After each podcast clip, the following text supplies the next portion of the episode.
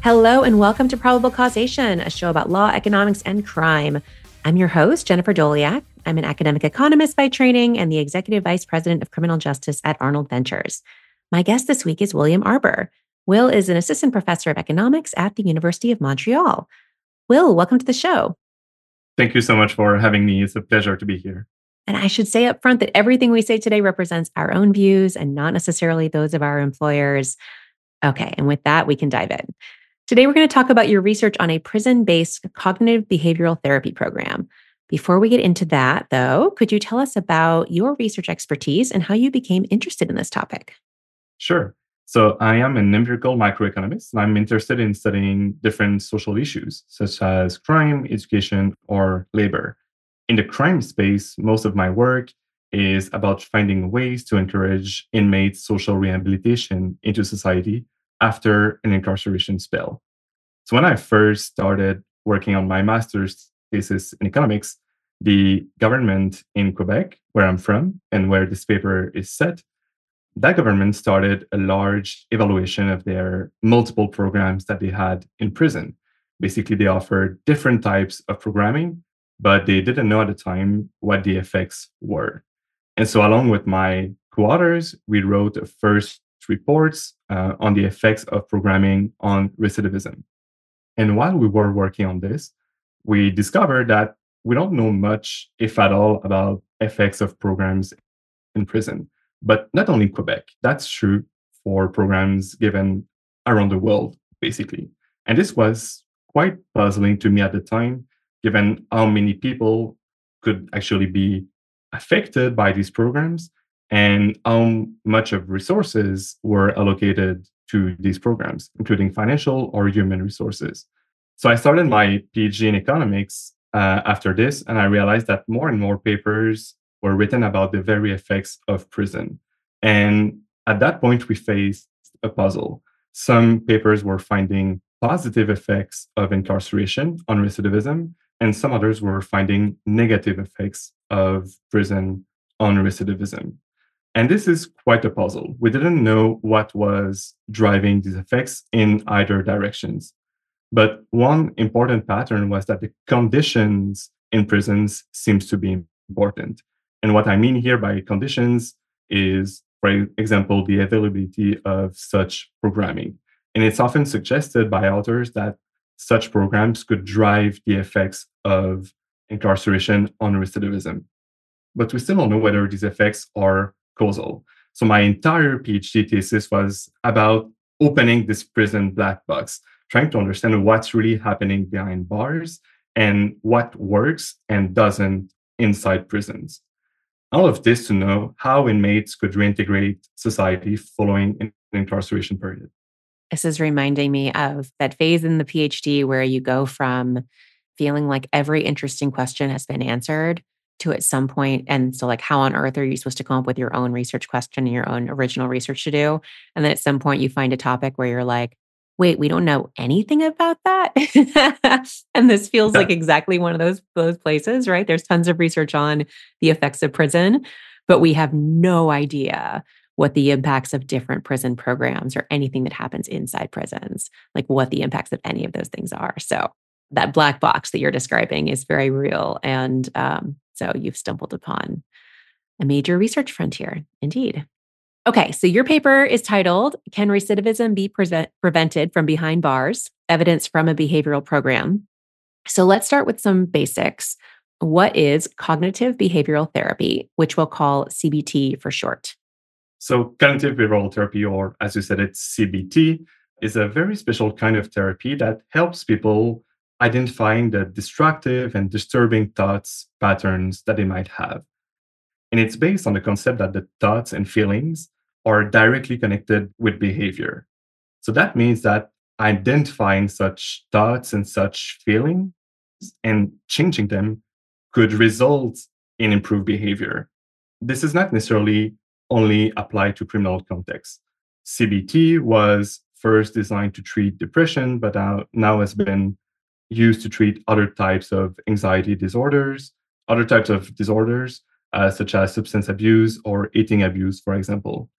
In criminal context, C B T is a little bit different than in other contexts to treat other types of disorders. C B T, when applied to crime, is used to identify patterns and the causes of criminality and to identify problematic behavior.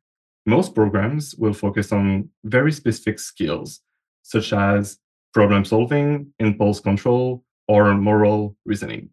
The goal of all of this is to reduce the likelihood of recidivism. Okay. And then so why might C B T affect criminal behavior? Walk through those potential mechanisms a little bit more. Well, first, it's not clear at all whether C B T will affect criminal behavior in any way, especially behind bars. There are some various views about this. So some practitioners will view incarceration as a unique opportunity for intervention. Prison is a highly controlled environment, and it might be easier to ensure constant participation in C B T week after week.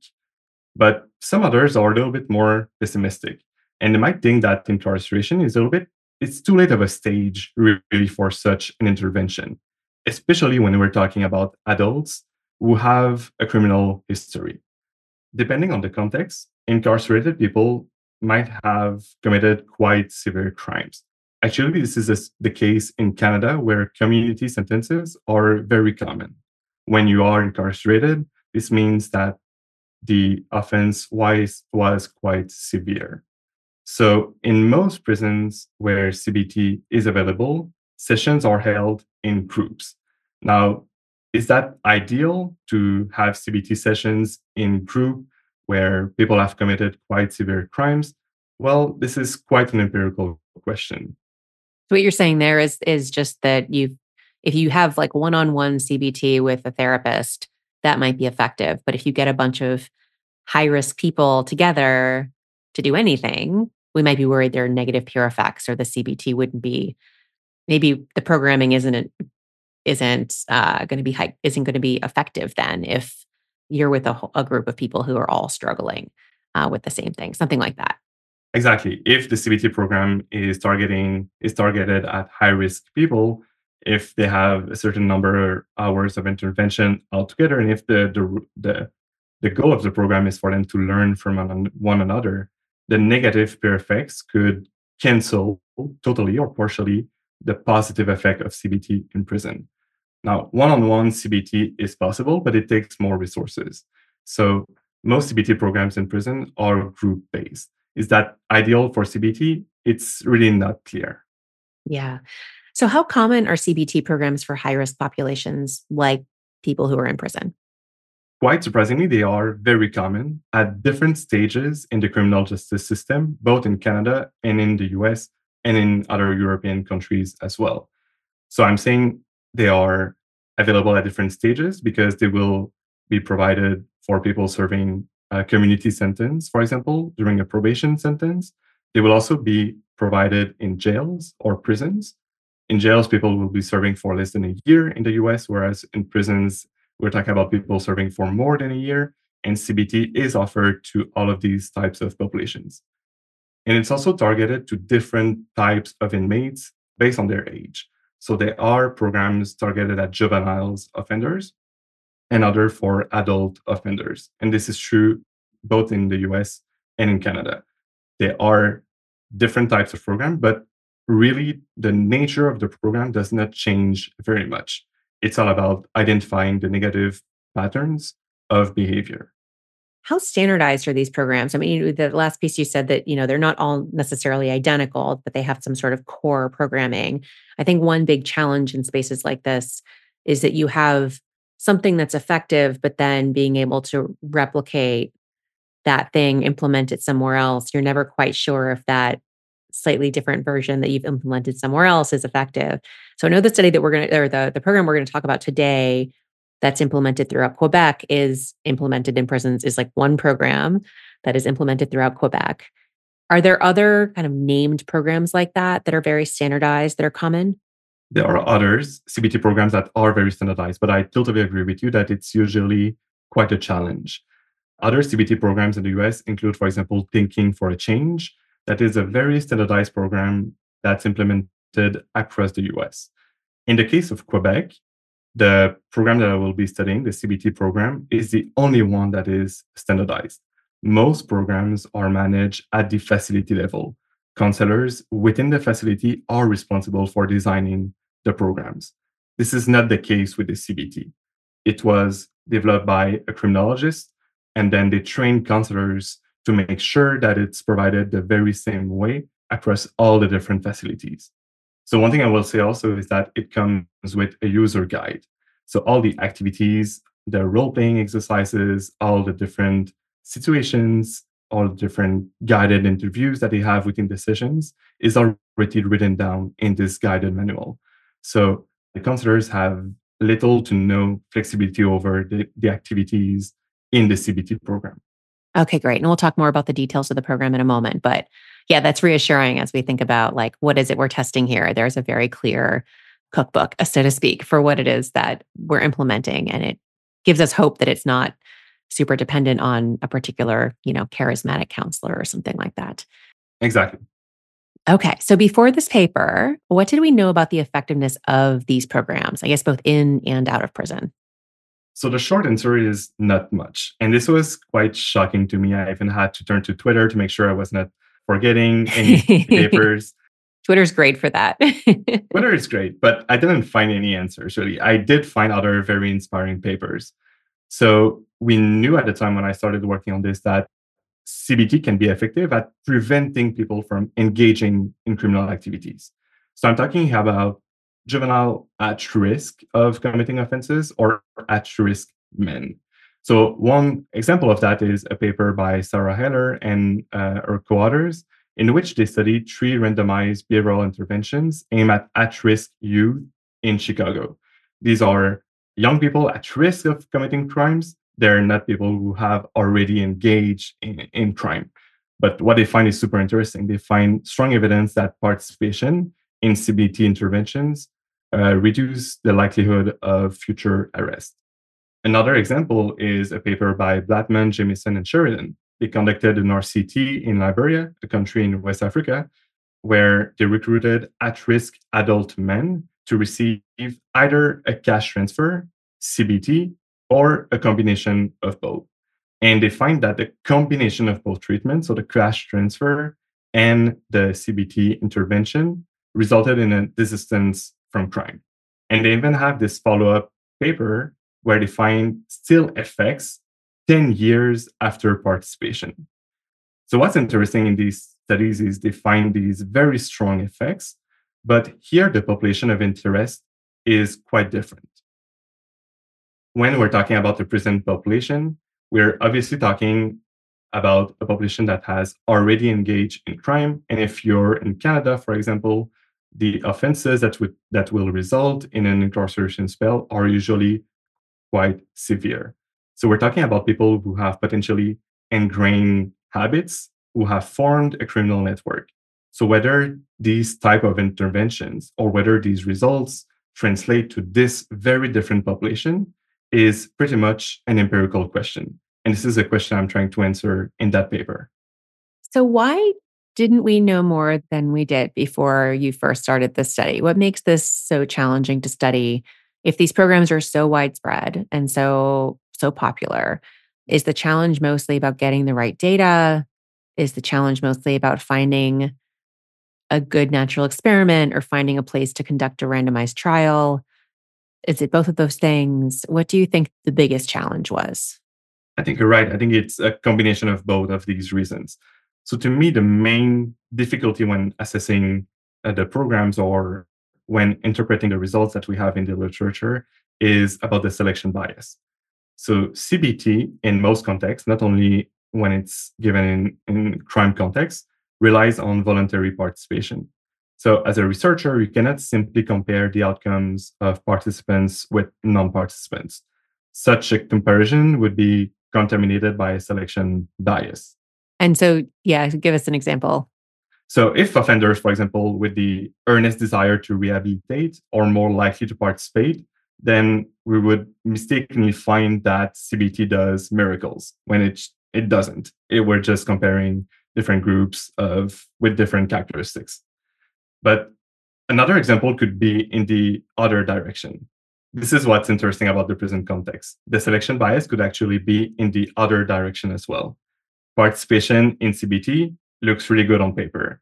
So you could have an inmate who decides to participate just before he meets with a parole member, uh, for example, just to get an early release. So you have two different types of stories here, and both are credible. You could have people who are highly motivated to rehabilitate themselves, who tend to participate a little bit more. But you have also people who might view this as a chance only to get an early release. So that the type of selection bias here is not clear at all.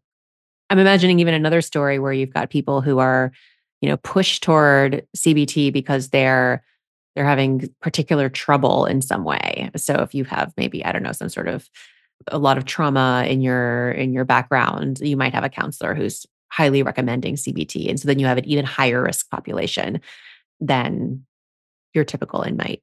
Absolutely. So if you compare a group of high-risk inmates with the general prison population, you'll find that the program doesn't do much, where in reality, what you're capturing is not the causal effect of the, the participation in the treatment, it's just differences across groups.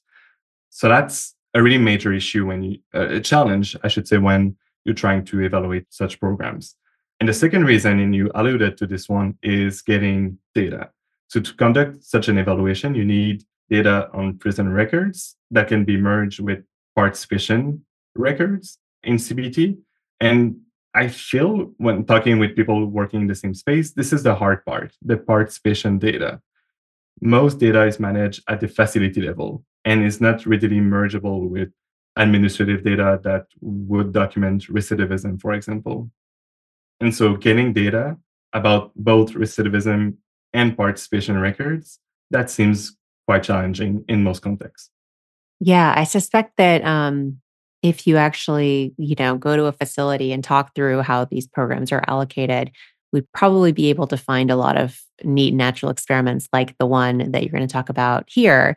But I agree, like getting the facilities to actually share those internal records beyond just the record, the data on who's incarcerated and what the incarceration dates are, because that's pretty easy at this point. Yeah, but getting no, the data about what goes on inside the prison has been remarkably difficult. I agree. And I actually started this project because I was talking with people on the field, and their feeling was the program was not doing very much. The problem with that is that they only see people when they're coming back. And when they started explaining to me how they selected the highest risk inmate to participate in the program, I said, wait, we need to evaluate this. So then I learned a little bit more uh, about the program, about the selection process. And I found this natural experiment of which we'll talk about in a second. But it's true that even on the field, they thought the program was not doing very much. Uh, we'll see later if that, that's the case. Interesting. Okay. So in this paper, you consider a program implemented in prisons throughout Quebec called Parcours. So tell us about this program. What does it involve? So Parcours is a C B T program that's offered in the provincial prisons of Quebec. So the provincial prisons in Canada will host people sentenced for less than two years. If someone is sentenced to more than two years, they will be sent to a federal prison. So Parcours, the C B T program, was implemented in the provincial prisons. So we're talking about people serving mostly only for a few months. Think about six to nine months on average. Parcours was developed exactly with this in mind. So it's a little bit shorter than other C B T programs in other contexts. It consists of twenty-four hours of intervention with a trained professional. But on top of the twenty-four hours, the participants have to complete homework by themselves in between sessions. And they will also have in, uh, individual interviews with the counselor. So at, before starting the program, at the end, but also in between modules. Parcours is a group-based program that will allow between three and ten participants at the time. And the idea is the group will stick to each other and will meet every week or so to complete the twenty-four hours of intervention. The program is a different mix of activities, Uh, including guided discussions between the inmates and the counselors or between the inmates themselves. They will review case studies. They will do different types of role-playing exercises. But the, the goal of all of this is to identify pro-criminal attitudes of the participants. So one example of a pro-criminal attitude that they want to identify is, for example, if an inmate tend to see themselves as the victim of the system rather than someone who commits a crime. So I want to give you an example of a meaningful activity that's included in Parcours very early on. So the counselor will read a story about this young man committing more and more severe crimes, and the story will explain how this lifestyle affects the individual himself, but also his entourage. Now, as a group, the participants will try to think about the benefits and the cost of, of such a lifestyle. This is exactly what Becker has had in mind when he uh, devised the, the, the model of criminal capital. What are the benefits and the consequences of crime? Now, what's interesting is that the inmates themselves will do the, that exercise with a case study. Now, after hearing everyone's answer, the participants are given an empty sheet of paper, and they are asked to list the pros and the cons of their own lifestyle, the one that led to their incarceration. So, so there's really a bridge here between the activity and actual reflection on their own behavior. And that's how they can identify the patterns and the disruptive behaviors that led to, uh, to incarceration. So this is, this is just one example of an activity that can shed light on the multiple, but also often hidden consequences of criminal activities. Did you have a chance to to go in and actually see these programs in action at all, or would that have been too intrusive? I visited a prison. I didn't have a chance to actually uh, see the went program. Into a session. Yeah, that probably would, would not have been helpful for the session. For the session, perhaps not. Perhaps not, because they tried to go into very emotional uh, discussions. Right. What I did, I talked with some counselors who provide the program. So I was able to learn Uh, all the very details about the programs. I would love to see the other side as well. I would, I think it would be super interesting to know how the participants felt about the program. Yeah. Did you get an impression from the counselors about how, um, like, I mean, this, this, these kinds of questions about, like, you know, what are the costs and benefits, and how do we shift the costs and benefits so that you make different decisions, is very intuitive to us as economists. It's like, oh, great, let's talk. People respond to incentives. How do we change their incentives? Did you get the impression from talking with the counselors that this clicked with the the participants as well? Like, is this, did people immediately see the point here, or does it take a while for people to get into it? The sense that I got is that it takes a while. Yeah. So the example I gave was just one activity over twenty-four hours of intervention. I'll talk about this a little bit later. I tried to find whether it has immediate impacts on disciplinary infractions. And I do not find this is the case. And I can explain later about why I think this is the case. But the sense I got from talking with other practitioners is that just one session is potential is not enough. Certainly not enough. Yeah. Completing the entire intervention, that's that's when perhaps most skills will stick a little bit longer. Yeah. So who is eligible to participate in this program? And beyond eligibility, how are participants selected or assigned, or how do they sign up for it? So like most C B T programs, Parcours is completely voluntary. So anyone can participate in the program. The inmates themselves will decide whether they want to enroll or not. So it's not the case, for example, that a judge or uh, another counselor can force participation. However, after their arrival at the facility, and just within a few days, inmates meet with an evaluator, and that evaluator is responsible to conduct a first evaluation. And the goal of that evaluation is to assess the inmates' needs in terms of programming. And the thing about C B T is that it might not be a right fit for everyone. So evaluators will be looking for high-risk individuals who have these pro-criminal values, because again, this is the main focus of the program. But they will also be looking for individuals who are deemed not receptive to other types of treatment. So if they have in front of them someone who will not participate in job skills workshops, who will not complete further education classes, or will not work while they are serving their time, that might be a good uh, fit for the C B T program. And so because they will select people who are deemed not receptive to other types of treatment, It's often the case that individuals who participate in C B T will only participate in C B T and nothing else. So the assignment here of evaluators to these inmates is a crucial part of the identification strategy. Yeah, so tell us more about that. So how do you use this assignment process to measure the causal effect of participation in the C B T program? So again, these evaluators, based on their judgment, can recommend participation in C B T. And the word judgment is important here. So when I first got the data, I started analyzing the data. And at first, that's not the design at all that I had in mind. I, I wanted to do something else. But when I first started looking at the data, I noticed that some evaluators, based on their personal and anonymized identifier, tend to push a large share of their cases to the C B T program. But others, counselors, not that much. So the first thing I look for is, okay, maybe the, the inmates are different. But I realized that it was not the case. It really seemed it was on the evaluators' side that there were some discrepancies. Now, again, talking with people on the field, what I've come to realize is that some evaluators simply do not believe that the program is doing much. So again, here, that's all based on, on their own judgment. And so these evaluators could tend to recommend more rarely than others. Now, for a researcher, when I learned that, I thought, okay, this is great. Perfect. This is perfect for me. I can use the random assignments of inmates to these evaluators to predict participation. So let me just provide you with an example of about how I'm thinking about this strategy, how it can replicate some natural experiment. So let's say that we have two identical inmates. They have the same observed and unobservable characteristics. So for example, they committed the same crime and they also have the same level of motivation to rehabilitate. So let's say that one of them meets with an evaluator who always recommends the program, and that evaluator highly encourages him to, to participate.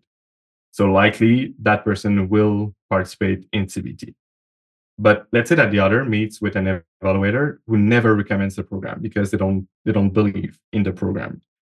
So that individual individual is less likely to participate, perhaps because they're not even aware that the program exists among all the different other programs that exist on site.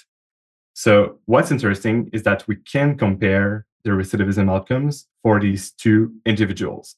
At first, they were identical, same observed and unobserved characteristics. But at some point, because they met a different person, they ended up not participating, one of them not participating and the other did. So we can compare the recidivism outcomes of these two individuals. So this is different from comparing the participants with non-participants, because the characteristics would be different. In my setting, I'm comparing identical inmates, or perhaps that's the intuition behind the method. Yeah, so it's sort of like, I mean, we'll we'll never, well, saying it will never happen is not true, because I think we've had randomized trials of C B T before, but uh, but it's very difficult, especially in a prison setting, to randomly assign people to different programming. And so we're not going to do that. But if people are randomly assigned to different decision makers, these evaluators in your case, and we know that human decision makers will vary in the likelihood that they put you in some program, as they do in this case, then we're effectively randomizing people into C B T or not. So that's sort of the, the beautiful natural experiment side of this. Um, it kind of gets you, approximates the randomized trial without having to actually run a randomized trial, just because people are human. Exactly. And they make different decisions. Sometimes they make mistakes. Sometimes mm-hmm. they don't. And just the fact that they have these differences in recommendation rates, this is a, some randomness in the process that they didn't plan for, but that allows me to evaluate the causal effects of the program. And I agree with you that R C Ts are really hard to implement in prisons, especially when we're talking about programs that are already implemented. When you are to design a new program, I think randomizing participation is plausible, and most policymakers will agree with that. When you're talking about programs that are already implemented, this would involve removing participants from having the possibility to participate. And this is where we can have ethical issues. Right, if it's already operating at scale. Yeah, yeah. Okay, so folks who are familiar with this design, so we're it's similar, we see similar research designs and looking at the effect of incarceration. You have random assignment to different judges who incarcerate people at different levels.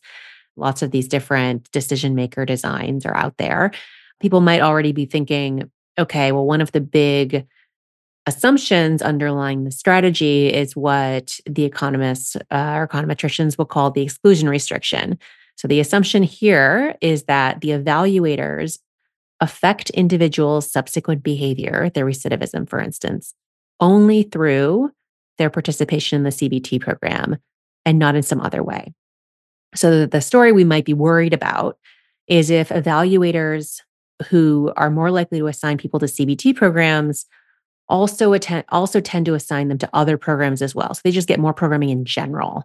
Or, or maybe the people who really like C B T programs are really warm and fuzzy and inspiring, and, and they have a better rapport with the inmates. And so then maybe it's the personality that's actually having the impact on behavior. So what we're worried about is there's some other channel that's correlated with their preference about C B T programs uh, that's independently affecting people's outcomes.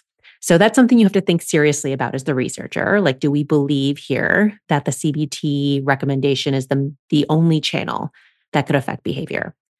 And you talk about this a bunch in the paper. So how do you convince yourself that this exclusion restriction holds in this setting? So this is a great point, and I agree with everything that you said. So evaluators should influence inmate only through participation when we're talking about recidivism. And we could think about different stories where that wouldn't hold. And at first myself, I wasn't convinced until I talked with people uh, on the field. So the first question I ask is, okay, what happened after the recommendation is made? And I thought, oh, maybe there will be some follow-up. Maybe that's the person that will provide the program and that would violate the exclusion restrictions like one hundred percent. What I learned when talking with people on the field is that after the recommendation is made, the case is transferred to another agent who will then follow up with the inmate. This is that other agent that will introduce the program and will follow through with participation and will continue providing counseling to the inmate. So really, the evaluator and the inmates have a minimal interaction very early on during the incarceration, incarceration spell, but nothing after this. And so I learned all of this when talking with people on the field. And what's nice about the data is I can empirically test for this. So, for instance, I can show that the individual characteristics do not predict assignment to evaluators. So the type of crime, for example, is not correlated with being assigned to someone who recommends the program a lot or not. So, in other words, inmates are not matched based on their likelihood to participate in C B T, nor on their likelihood to, to recidivate. And this is crucial here for the design. Another thing that you said, which is which was right, is that these evaluators could just recommend more programming in general. And so this is where knowing the, the details about the C B T program is super important. Most participants, again, will only participate in C B T and nothing else because they are deemed not receptive to programming in general. Now, one way that I can test for the exclusion restriction, as we call it in economics, is by exploiting a, a very nice aspect of the setting, in that the program is not always available and for different reasons. First, it could be staffing variations. So not everyone in the prison can provide the program. They have to, to go through uh, specialized training to provide C B T. So if the C B T practitioner is not on site at the moment of one's incarceration spell, they won't have the possibility of participating. Another reason is that the program is group based. This means that they'll be waiting eventually for enough participants to be willing to participate to form a group. So there are a few people well-defined in, in the sample that are incarcerated when the program is not in effect. What I can do here is show that the evaluators do not affect the outcomes of these well-defined individuals on any outcomes. So on their disciplinary infractions, on their likelihood of getting parole, or recidivism. So this suggests that the effect of the recommendation is only through participation in C B T, because when it's not available, the recommendation rate of the evaluator does not affect the inmates in any way. So this is a strong evidence for the exclusion restriction in my context. Yeah, I love this. It's a great, um, it's a great placebo check, as we like to call it. And so, exactly, yeah. yeah, I mean, if there's any other channel through which these evaluators affect recidivism, it should still be operational, even when the C B T program isn't available. But it is, but then there's no results. Yeah, absolutely. I think one important point is I learned all of this when talking with people who are providing the program. I would have not thought about this if I was just looking at the data. Right, right. Turns out talking to people is really useful. Okay, so back to what you do here. So what data do you have available for your analysis? So I merge different types, different data sets. So first I have the inmates records from all the Quebec prisons. So that would include their criminal history, either current or past. I have sociodemographic variables such as their age at the time of sentencing, whether they are of indigenous descent, and so on. And I merge that with newly collected data at the facility level.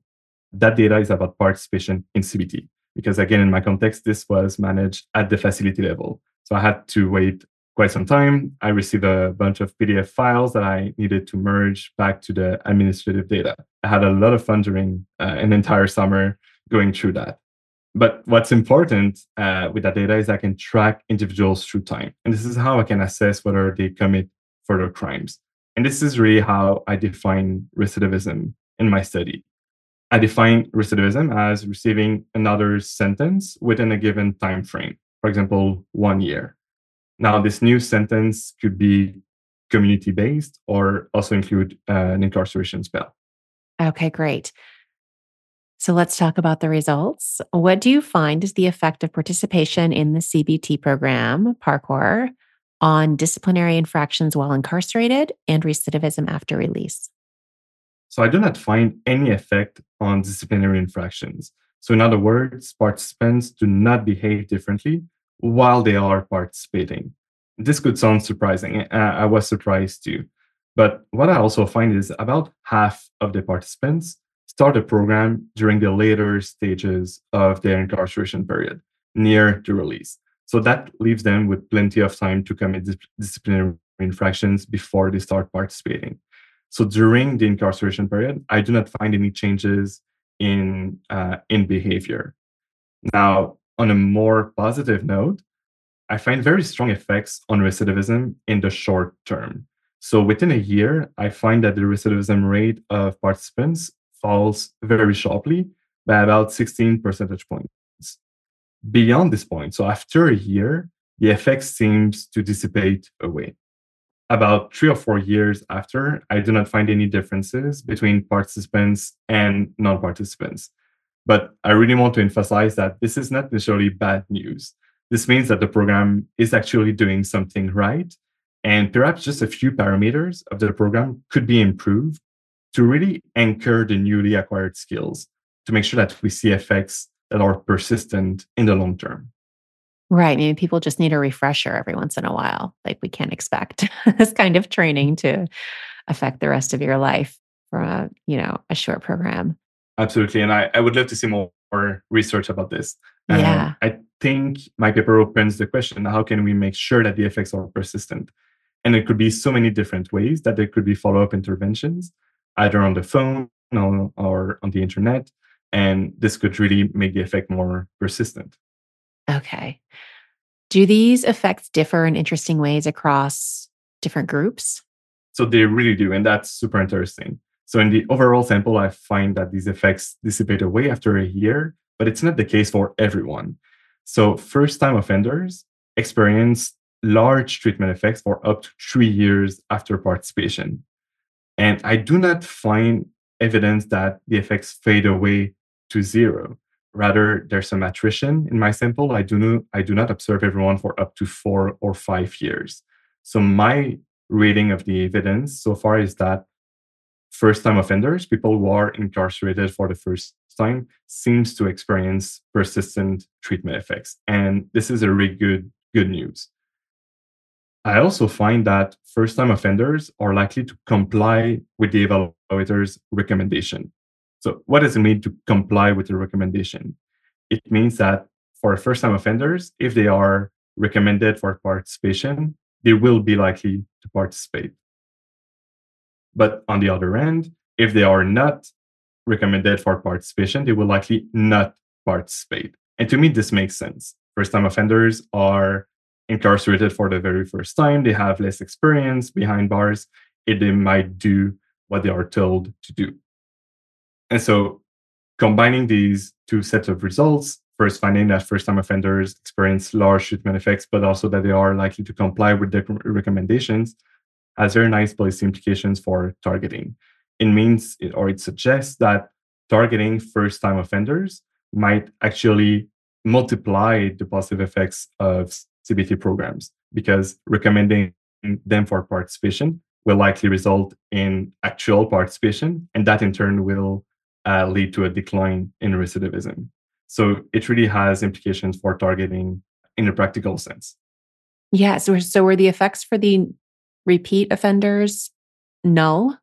Was there any effect there, or there, the effects were just bigger for first-time offenders? So there were effects, but they were very they were smaller in scale, but also less persistent. So I do still find for repeated offenders, so people who are at their second or third offense, for example, they will benefit in the very short term. So we're talking within six months up to within a year. But again, these evidence that evidence, there's evidence that these effects will dissipate away just after a few months. Okay. And finally, you consider how the composition of the Parcours groups and the timing of when people participate change the effect of the program. So how do you do this, and what do you find? So I think this is a very nice contribution of the paper, actually. I'm not aware of any other work that look at the parameters of the program itself. So I think I'm the first one, and let me know if I'm wrong, to try to causally measure the effects of such parameters. So about the composition of the group, I started off saying that maybe prison is not an ideal setting to provide C B T, where you could have these negative peer effects. So think about it this way. You're targeting high-risk offenders, people who are deemed to be not receptive to other types of treatment, and you put them in a room for twenty-four hours for intervention. And there could be disruptive behavior, and that could totally cancel out the positive effects of the program. What I find here is that when the group is composed of first-time offenders, people who are likely themselves to benefit from the program, well, that will have spillover effects for the entire group. So say, for example, that you have two identical inmates who decide to participate in the treatment. One is assigned to a group composed mostly of first-time offenders, and the other one is put for intervention with more hardened uh, criminals. They will not have the same outcomes, even though they both participated. So really having first-time offenders in the group seems to be crucial to ensure large treatment effects for everyone in the room. The other aspect of the program that I'm trying to measure is the timing of participation. And when reading the criminology and the psychology literature, I found very diverging views on this subject. Some would argue that early participation is preferable because that will improve behavior for the entire incarceration period. But if we think that these skills tend to depreciate with time, there could be a problem with that. So imagine that someone participates in the C B T program, finishes the program, but then has one more year to serve. That's one more year where they will interact with other people and where the skills could actually depreciate. So that if that's the case, I could find that there are no effects at the time of release. And this is actually what I find. I find that when participation occurs later, so near the release dates, that's when I find the most persistent and large treatment effects. So there are really two parameters to consider here, the group composition and also the timing of participation. And I think this is a nice contribution because these two parameters, the group composition and the timing of participation, are two parameters that, that could be adapted for programs that are already operating either in the U S, Canada, or other European countries. You wouldn't have to completely design new programs. You would only have to modify these different margins to ensure stronger treatment effects of the already implemented programs. Yeah, that's super interesting. The effect of the group composition reminds me a bit of, um, there's this paper by Lelys Dinarte on the effects of after-school programs in El Salvador, where they're trying to reduce violence. And I, it might have had a C B T component. I can't quite remember, but she she did a lot with the, she ran a randomized trial and then looked at the effects of the group composition. I can't remember off the top of my head what, what group composition was better, but it did matter.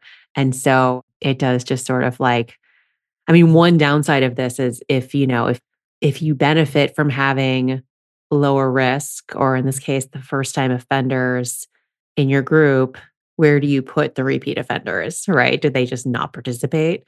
And so it becomes a little tricky, but at least like recognizing that the composition of the group is going to affect whatever, what, what the outcomes are from this program is, is important.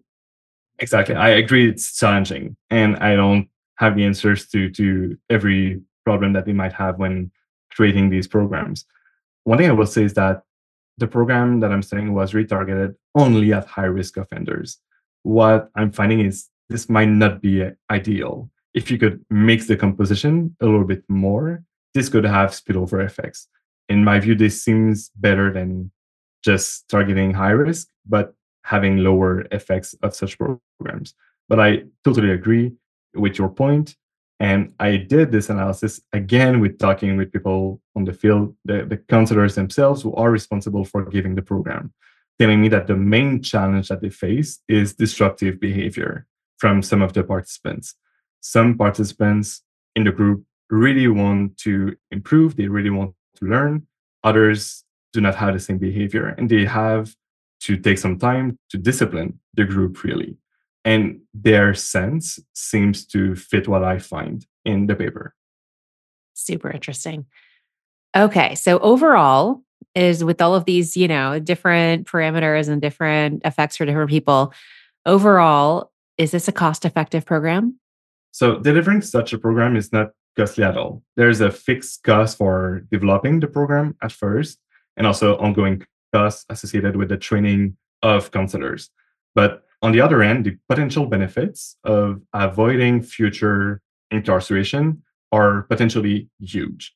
So just to give you an idea, in Canada, incarceration is very costly. When we look at the cost per inmate per day, it's about twice as much as it is in the U S. And so avoiding these future incarceration spells might actually be extremely beneficial. And this is what I find. In the paper, I do a very simple back-of-the-envelope calculation, and I find that the benefits outweigh the cost by a factor of six. So this is in the range of what has been found in the literature for other C B T programs, not only in the prison setting. But I would argue that this estimate is very conservative. I'm only including future incarceration costs. I'm not including anything regarding victimization or the cost of the crimes themselves. So the, only the benefits of avoiding incarceration seem super important. So this means that even though the intervention time is quite short, because inter- incarceration is so costly, the benefits are very, very important. Yeah, there are going to be other, I'm thinking about the conservativeness of the estimates. There probably, there are other benefits in terms of savings from crime, just because it's costly in lots of ways, aside from just incarceration. But if it reduces criminal behavior, C B T, if C B T reduces criminal behavior, it probably also changes other behavior. Like I wouldn't be surprised if then that means you're more likely to be employed, or, you know, just other sorts of things like that that would have other social benefits. So I agree, that seems like a very conservative estimate. I agree. So there are many other outcomes that I could look at, including employment, welfare assistance, housing even. Uh, mm-hmm. So if we include all of that, I would expect the benefits to be even higher than the cost. For the cost, really, it's really about the salary of the counselor who's taking time to give that program. Yeah. And from the perspective of, of a prison, these are the relevant costs, right? So you have you have to hire this counselor, and then you're going to have fewer beds filled on the other end. And so there's an upfront cost, but a, a, a savings. And it sounds like they, it more than balances out. Exactly. Okay. So what are the policy implications of these results? What should policymakers and practitioners take away from this study? So the most important takeaway here is that human behavior can change. So in my study, I show that offenders are better able to reintegrate society, at least in the short term, following a very standardized C B T program. But I think that tells us a little bit more than that. It tells us something more general about human behavior, that even ingrained habits and beliefs can be modified. Now, on the practical side, one important takeaway is that we have to be very careful about how we implement C B T. It's not sufficient to implement a C B T program and wait for recidivism rates to go down. You have to be careful about the group composition and also the timing of the participation. And again, I think these two parameters could be already integrated into already existing programs across the, the U S and across Canada as well. Have any other papers related to this topic come out since you first started working on this study? So there are a few papers now, including very clever job market papers, uh, and they tackle similar questions. Now, I would love to see more work in this space. I believe that knowing more about other contexts will really help knowing which programs work, but also more importantly, which programs do not work. Uh, so there's been very exciting work in that area.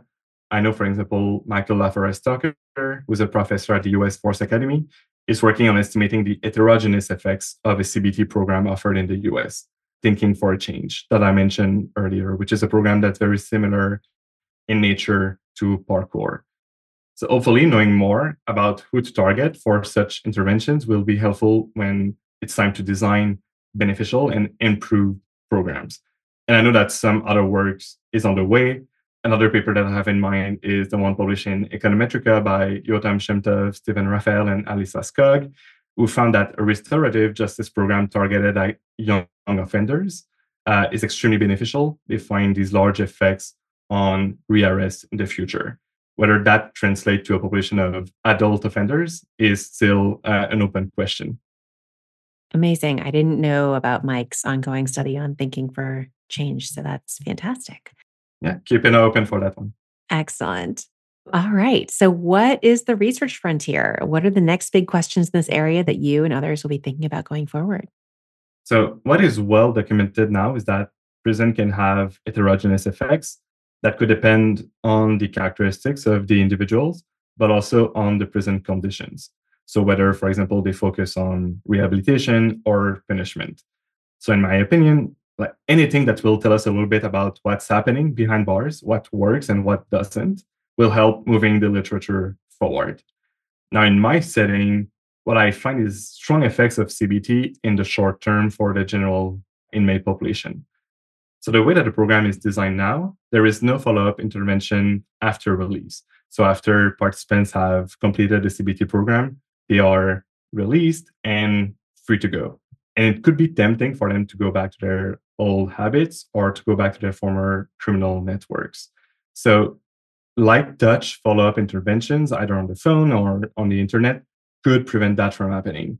But this is still an empirical question. I'll be trying to think about this in the future. Excellent. My guest today has been William Arbour from the University of Montreal. Will, thanks so much for talking with me. Thank you so much. It's always a pleasure.